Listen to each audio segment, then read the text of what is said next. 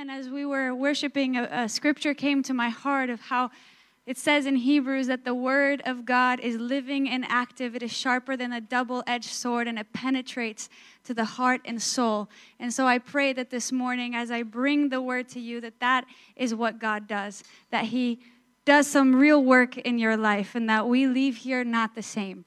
I wouldn't classify today as a message or a preaching itself even though who knows what what how do you categorize that right? But i just i want to open up my heart and share a few thoughts that um, that God has been depositing in my own life and that God has been speaking in my own life through the things that I've been living. And I pray that this will make sense to you too and that you can relate to it as well. Um, but a few weeks ago, Ruben and I, we had the opportunity to be generous. We, uh, a friend of ours um, needed a car. She's here. She's from Brazil and she's with her family. She has a son. And um, she didn't have a car, and we happen to have a car that we've been in the process of trying to sell.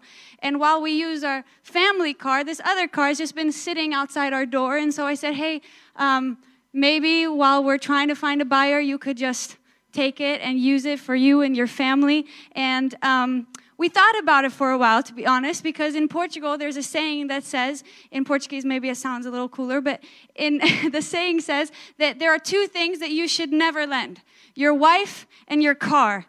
And so, uh, while we wouldn't compromise on the first one, we thought about it and we decided, okay, let's just go against all odds and the risks that all kinds of things can happen, but let's just lend her our car.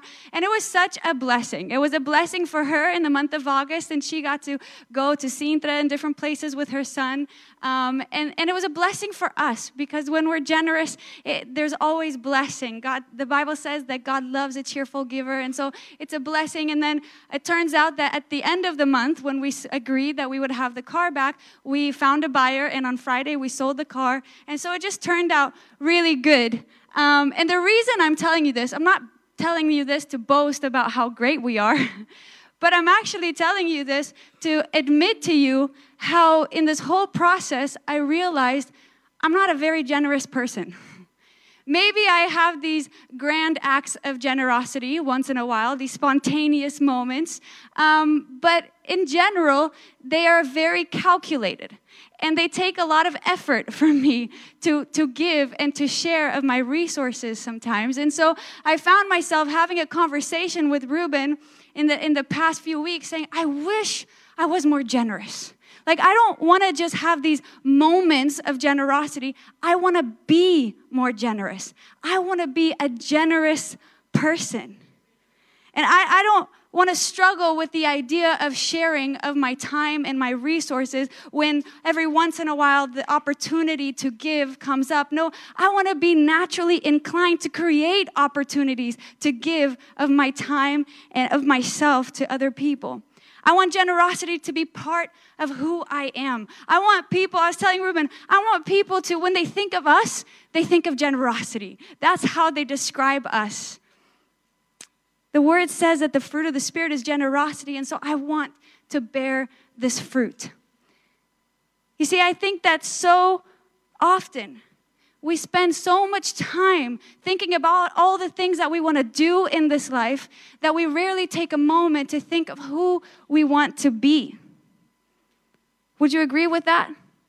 I mean, if you ask me today, what's my bucket list? What are the things I want to do? What are the planes I want to jump off of? And the foods I want to experience? And the countries I want to go to? I could have a whole list for you in two seconds. But if you ask me who I want to be, I might have to take a moment to think about it.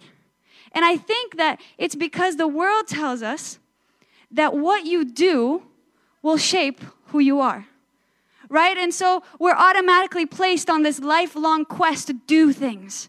And, and, so we, we go to the right university, to step into the right degree, to, to have the right career, to eventually marry the right person, to live in the right country. And, and our hope is that eventually with enough experiences and with enough things that we've done, we will turn out a good person. And if we don't turn out too good, then just change, right? I mean, Michael Jackson said he's gonna ask himself to make a change for once in his life. It's gonna feel real good, it's gonna feel real right.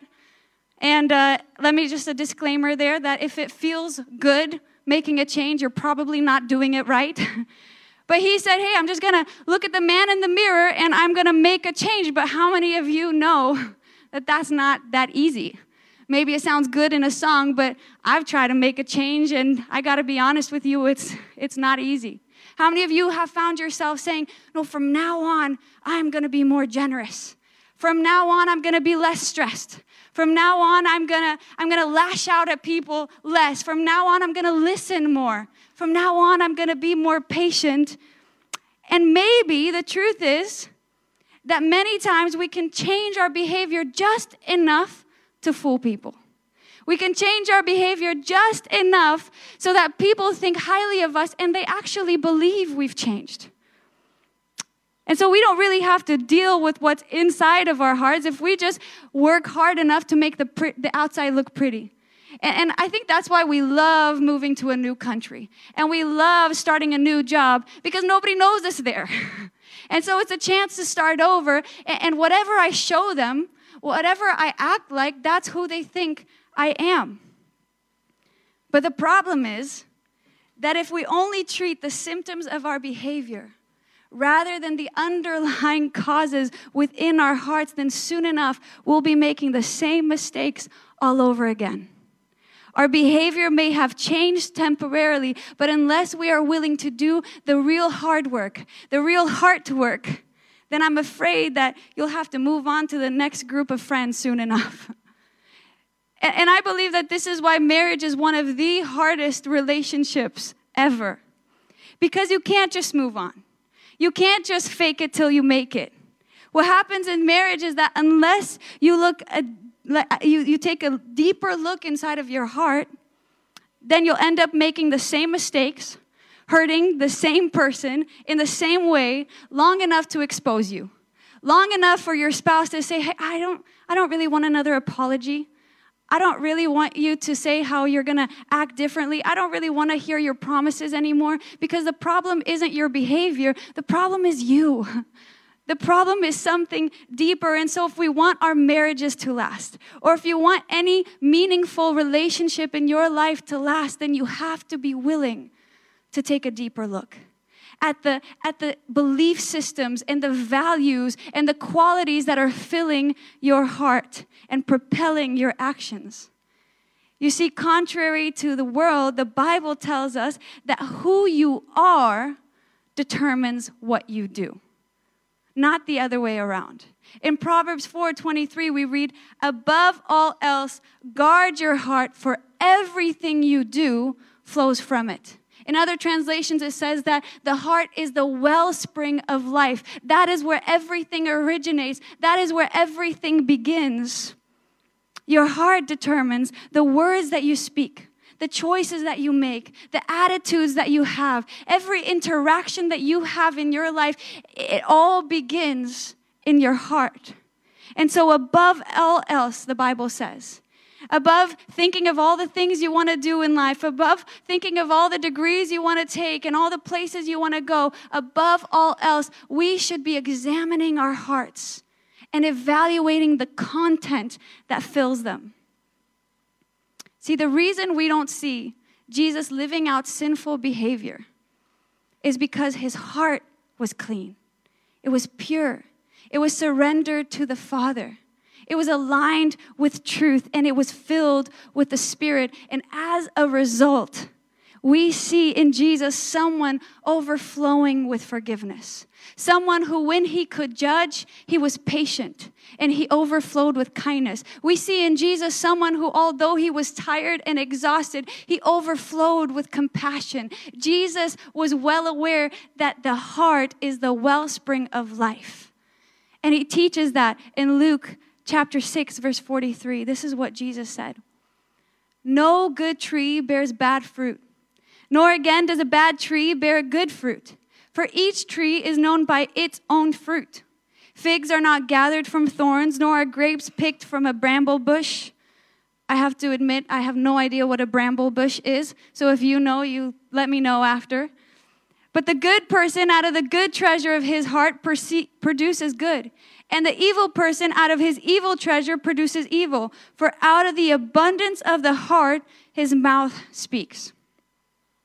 the first thing that stood out to me in this scripture is that you are responsible for you.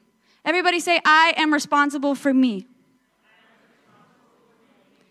You keep repeating that to yourself at work this week, with your family this week, with your spouse this week, whatever interaction you have this week, even today, I am responsible for me. Keep that on loop in your mind. See, Jesus tells us in verse 43 that each tree is responsible for its own fruit. So let's just get that out of the way this morning that today we are talking about your heart.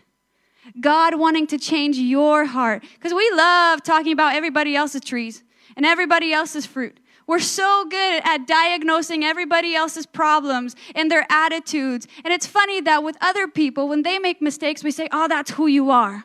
But when we make mistakes, oh, I was having a bad day. That's an exception to really who I am. And so we could make prayers all day. And while it is good to pray for people, please do pray for people because it is only God who can change us. Today, Jesus is saying you are responsible for yourself and for your own actions and for your own attitudes and your own words. So let's just focus on you for a minute. Jesus says further in Matthew chapter 7, verse 3 through 5. Why would you focus on the flaw in someone else's life? and fail to notice the glaring flaws of your own? How could you say to your friend, Let me show you where you're wrong, when you're guilty of even more? You're being hypercritical and a hypocrite. First, acknowledge and deal with your own blind spots, and then you'll be capable of dealing with the blind spot of your friend. And so, my challenge this morning is that we may really take an honest look at ourselves.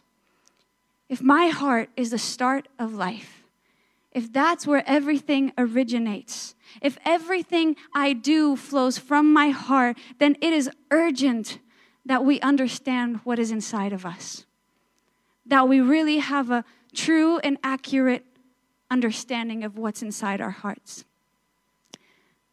See, I believe that there's two types of children in the world. And I'm curious to know which type you are. But my sister and I, Renee, we embody these two types very perfectly. Growing up, I have an auntie. She's actually my dad's auntie. And to this day, you cannot leave my auntie's house without her giving you money.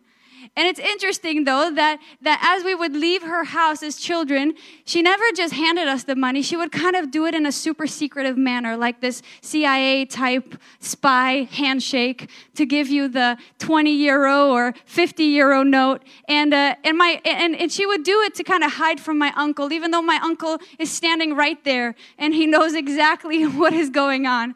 But she would tell us, here, take this and go buy yourself an ice cream. And she would whisper that to us. No ice cream cost 20 euros, but you know, we would take that money and my sister would take that money and she would run to the nearest coffee shop and follow my auntie's recommendation and she would buy herself an ice cream and then she would take whatever money was left and at the nearest chance we would go with my parents and she would go to her favorite stores and just splurge all the money that she got. Meanwhile, I would do the exact opposite. I was not a splurger, I was a piggy banker. And so I would take that money and I would hold it tight in my hand until we got home. I'd go straight to my piggy bank. I'd fold that 20 euro note like six times so that it would fit into my piggy bank. And there I would put it because I had expensive taste. And so my parents would say, if you want those brand Nike shoes that are only going to last three months, then you buy them.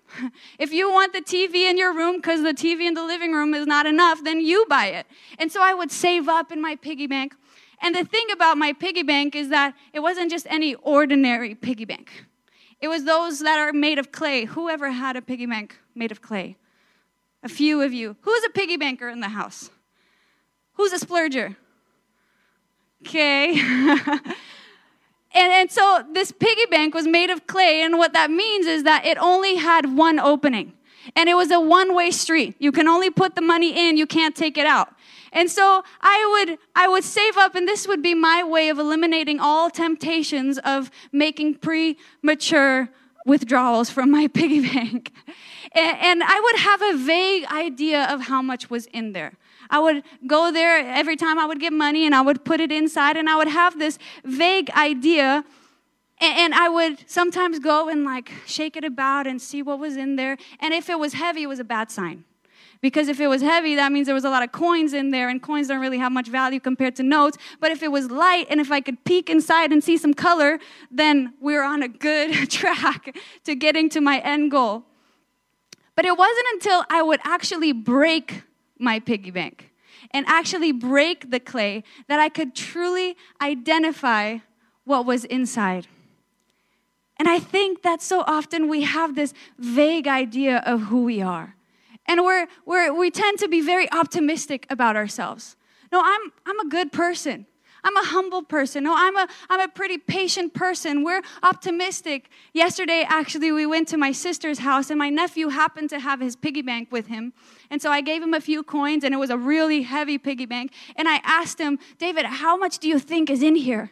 And he looks at me and he thinks and he thinks and he holds it. I'm like, just a general estimate. How much do you think is inside? And finally, he turns to me and he says, 60,000 monies. He's optimistic. And we do the same thing. We, we look at the person next to us, we say, Oh, if I was in her shoes, I wouldn't act that way. Man, if I was him, I would never say that. This is how I would act. This is what I would do because we think pretty highly of ourselves. But may I suggest that often it is only when we are broken that we can truly see what's inside. It's only when conflict arises, it's only when circumstances surround us, it's only when people disappoint us or hurt us or break us that we can truly see the state of our hearts. See, verse 45, Jesus goes on and he says, Out of the abundance of the heart, the mouth speaks. And yet, how many times do we fail to take responsibility for the words that our mouth professes? We, we say things like, oh, she's driving me crazy, or you're making me so angry. Can I suggest that no one's making you anything? If anything, other people's offenses and conflict is only an opportunity to reveal and expose what is already inside of you. And so, if your heart is filled with self righteousness, then your words will speak judgment and critique. If your heart is filled with pride, then your words will be defensive and accusational. If there is insecurity in your heart, then your words will be demeaning and discouraging. But if grace abounds, then your words will be gentle and forgiving. If peace abounds, your words and your attitudes will bring healing and reconciliation. If humility abounds, then your words will be slow to speak and they will be wise and they will be soothing. See, people say that actions speak louder than words. And that may be true at times, but words speak pretty loud too. The Bible says in Proverbs 18, verse 21, it says that the tongue has the power of life and death? What are the words coming out of your mouth? What are the things that you are saying to the people around you?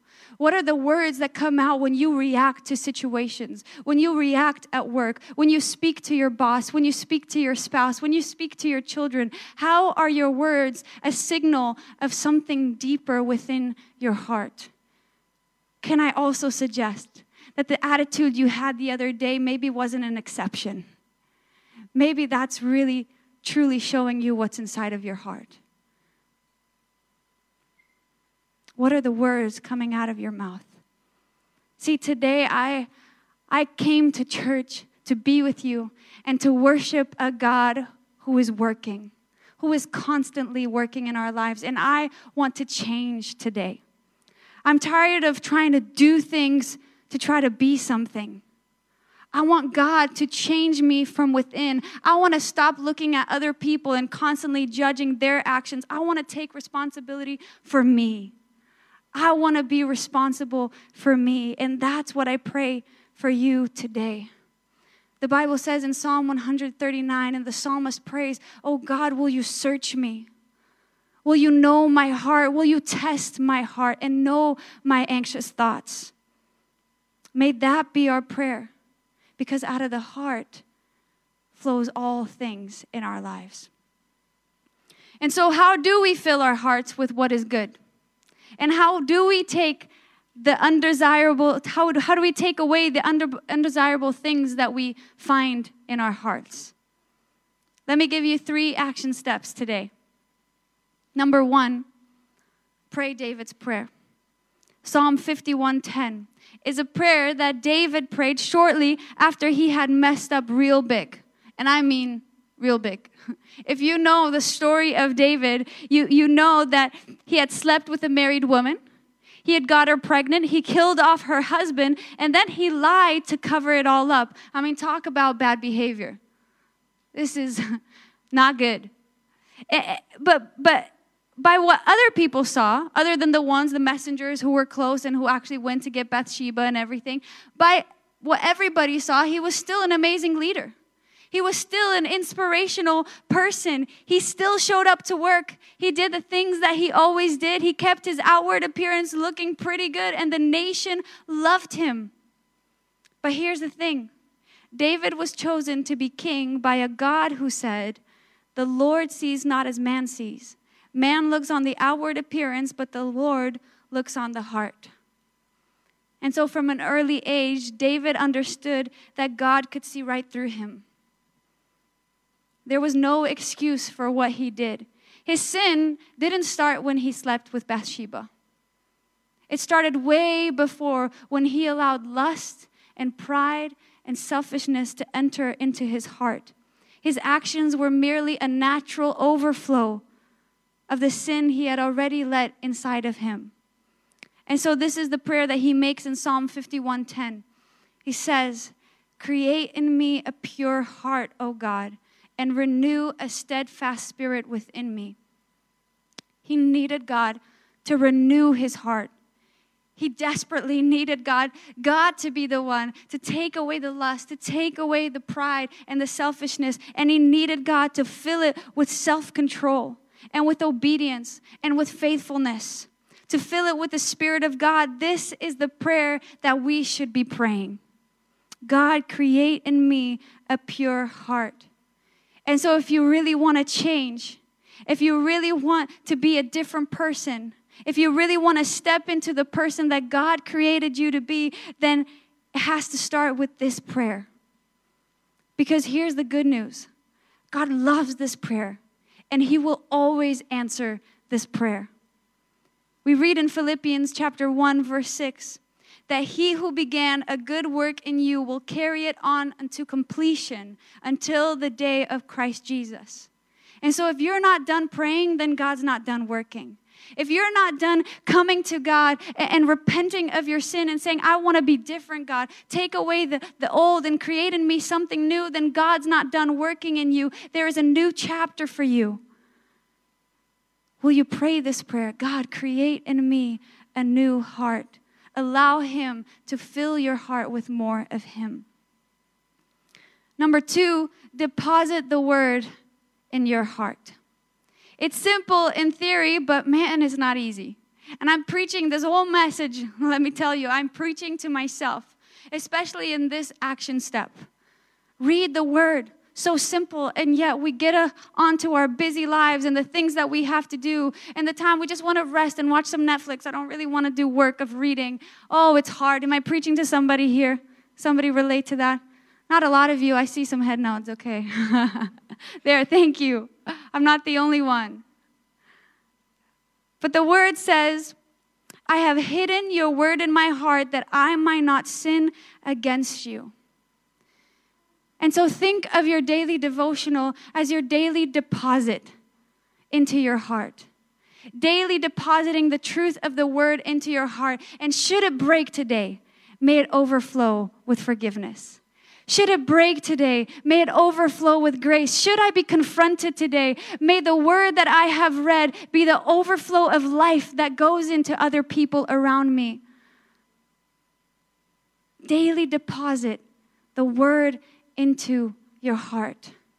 Remember what I said earlier. It says in Hebrews that the word is sharper than a double edged sword. It is active, it is living. The word creates something in us. And so, even if you can only read the verse of the day, even if you can only memorize that one scripture, do it.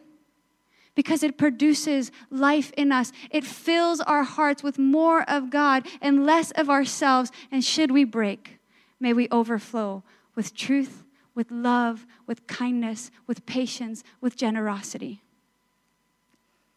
So, number one, pray David's prayer. Number two, deposit the word in your heart. And number three, be accountable.